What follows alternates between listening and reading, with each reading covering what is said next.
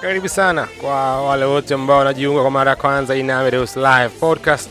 Tunashukuru sana kwa kuwa sehemu ya familia hii kubwa na kile ambacho Mungu anafanya kupitia sisi. Karibu, karibu, karibu sana. Mungu akubariki sana. Endelea kubarikiwa na neno la Mungu, endelea kuwa na ushindi na utukufu kila siku itwayo leo. Haleluya.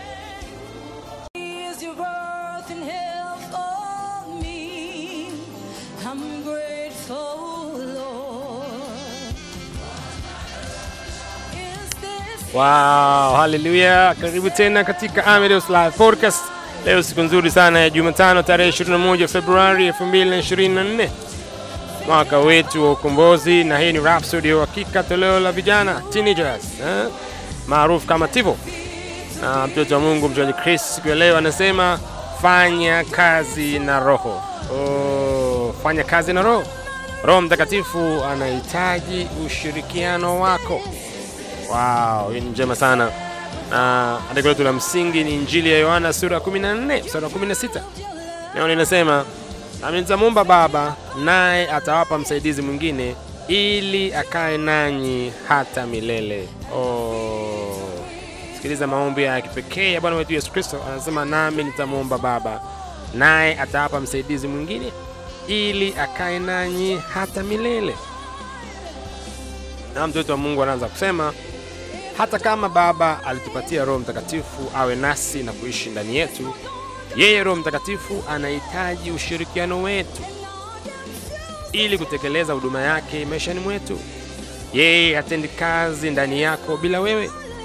Hili kwa kiasi fulani linaweza sababisha au likawa sababu ya udhihirisho wake unaoweza kutofautiana katika maisha ya Mkristo mmoja na mwingine.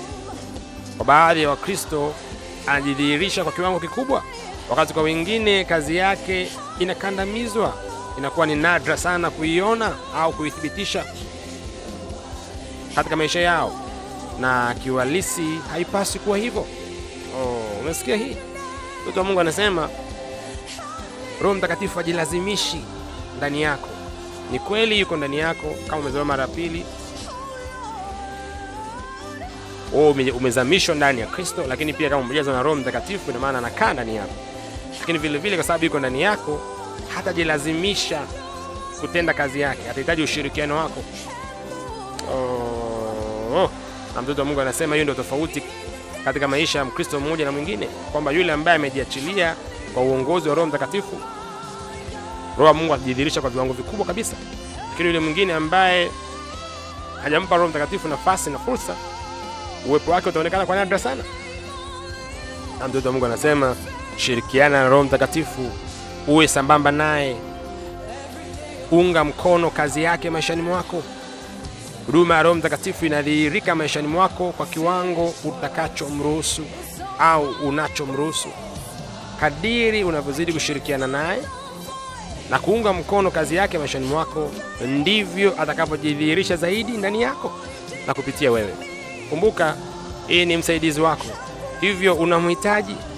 Sisi ndio tuliopewa jukumu na Bwana, sisi ndio tulioagizwa kwenda ulimwenguni kote kuwafanya watu wote kuwa wanafunzi, na tumepewa yeye atusaidie kulitekeleza jukumu letu.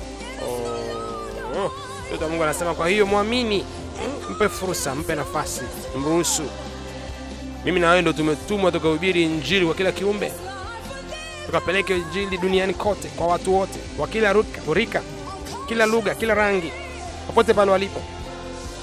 Lakini tuna msaidizi ambaye ni Roho Mtakatifu anayetusaidia kulitimiza kusudi hilo kwa ubora, kwa ukuu, ila hatajilazimisha mwenyewe kufanya hivyo, atahitaji ushirikiano wako.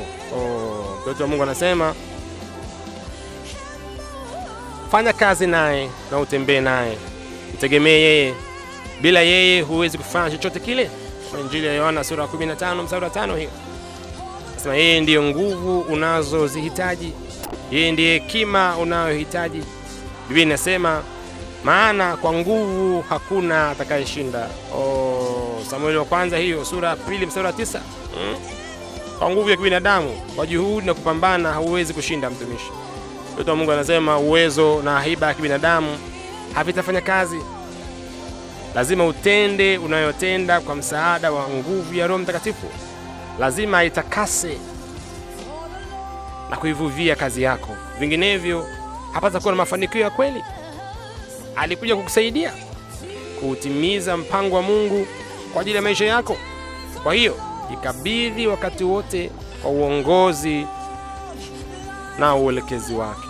Oh, jikabidhi katika uongozi wa Roho Mtakatifu. Ruhusu aongoze maisha yako, akupe fikra, mtazamo, mikakati, aelekeze nini cha kufanya, wapi wa kufanya, namna gani ya kufanya. Mruhusu yeye avuvie kazi yako ili iwe na mafanikio na ushindi na utukufu. Maandiko anasema wajengao wafanya kazi bure wasipojenga na Bwana, walindao walinda bure wasipolinda na Bwana. Hmm? Hebu hakikisha kazi yako ina utukufu na ina ubora, sio tu katika macho ya watu, lakini katika macho ya Baba kupitia huduma hii ya Roho Mtakatifu, sababu yeye ndio anayetakasa kazi yetu, yeye ndio anayewasilisha hiyo na manufaa na utukufu wa milele. Oh, mtoto wa Mungu anasema nenda ndani zaidi, soma mistari ifuatayo. Injili ya Yohana sura 14 mstari wa 16, tafsiri ile Amplified Bible Classic. Hmm? Ona maana lile neno msaidizi limenyambulishwa hapo au limenyumbulishwa na kuwa na maneno kama saba hivi tofauti. Ona huduma zake katika maisha yako, lakini pia soma katika kitabu cha Filemoni sura ya kwanza mstari wa sita. Wow, hebu tufanye sala hii kwa pamoja. Sema, mpendwa Baba wa mbinguni, nakushukuru kwa uwepo wako ndani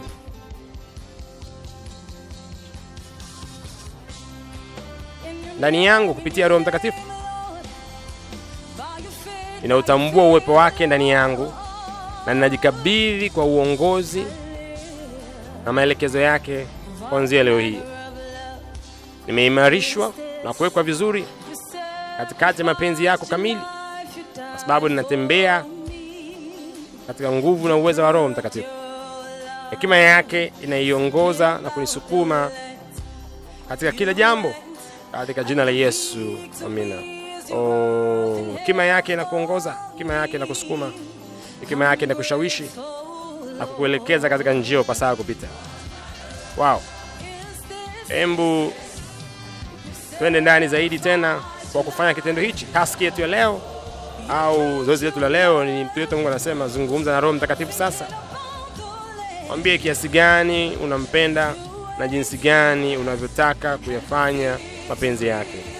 Oh, hili ni jambo zuri, jambo zuri, jambo zuri sana. Mtu Mungu anasema zungumza na Roho Mtakatifu pale ulipo, popote ulipo, unaposikiliza tivo hii siku ya leo. Mara tu baada ya tivo hii, hebu pata nafasi na wasaa binafsi wa kuzungumza na Roho Mtakatifu.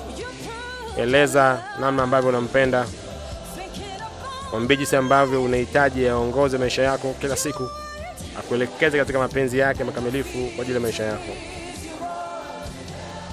Lakini pia kama umekuwa ukifuatia Tivo kila siku na una mpango wa kusoma Biblia kwa mwaka mmoja, leo tunasoma kitabu cha Marko sura ya tano mstari wa kwanza mpaka ishirini na Mambo ya Walawi sura ya 19, 20 na 21. Mungu akubariki sana, siku yako njema na ushindi na utukufu katika jina la Yesu, amina.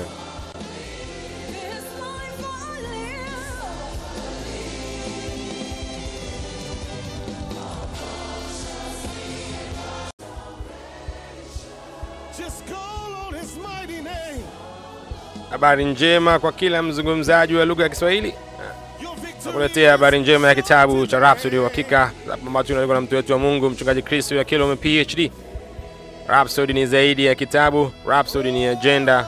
Rhapsody ni nyenzo kwa ajili ya uinjilisti, kwa ajili ya kupeleka habari njema za ufalme wa Mungu kila mahali ambako watu wako, watu wanaishi. Pata nakala yako Rhapsody leo.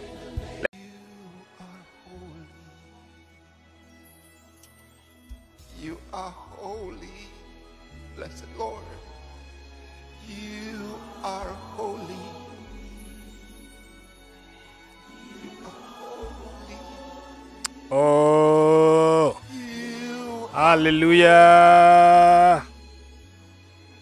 Habari njema sana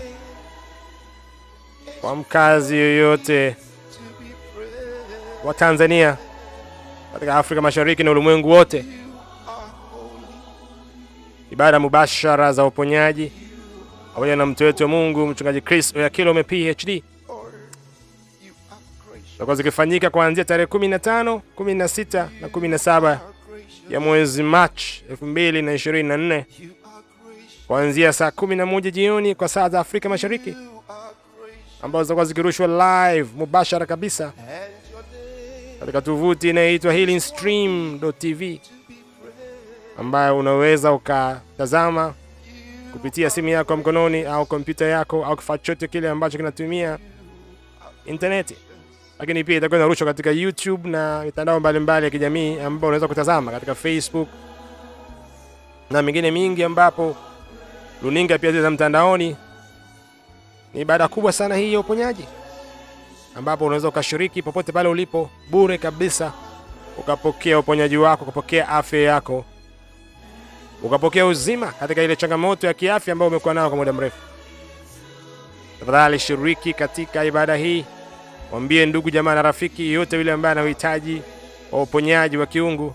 Huu ni wakati wako, hii ni fursa yako, hii ni saa yako, na unaweza ukajiandikisha sasa hivi kupitia tovuti hii thou art right. www Lord, healingstreams.tv mkwaju LHS. Mungu akubariki sana unaposhiriki na unapoambia wengine, hakika wakati wa muujiza wako umefika. Saa yako ya uponyaji imewadia. Upokee uzima, upokee afya, uwe mzima katika jina la Yesu, amina.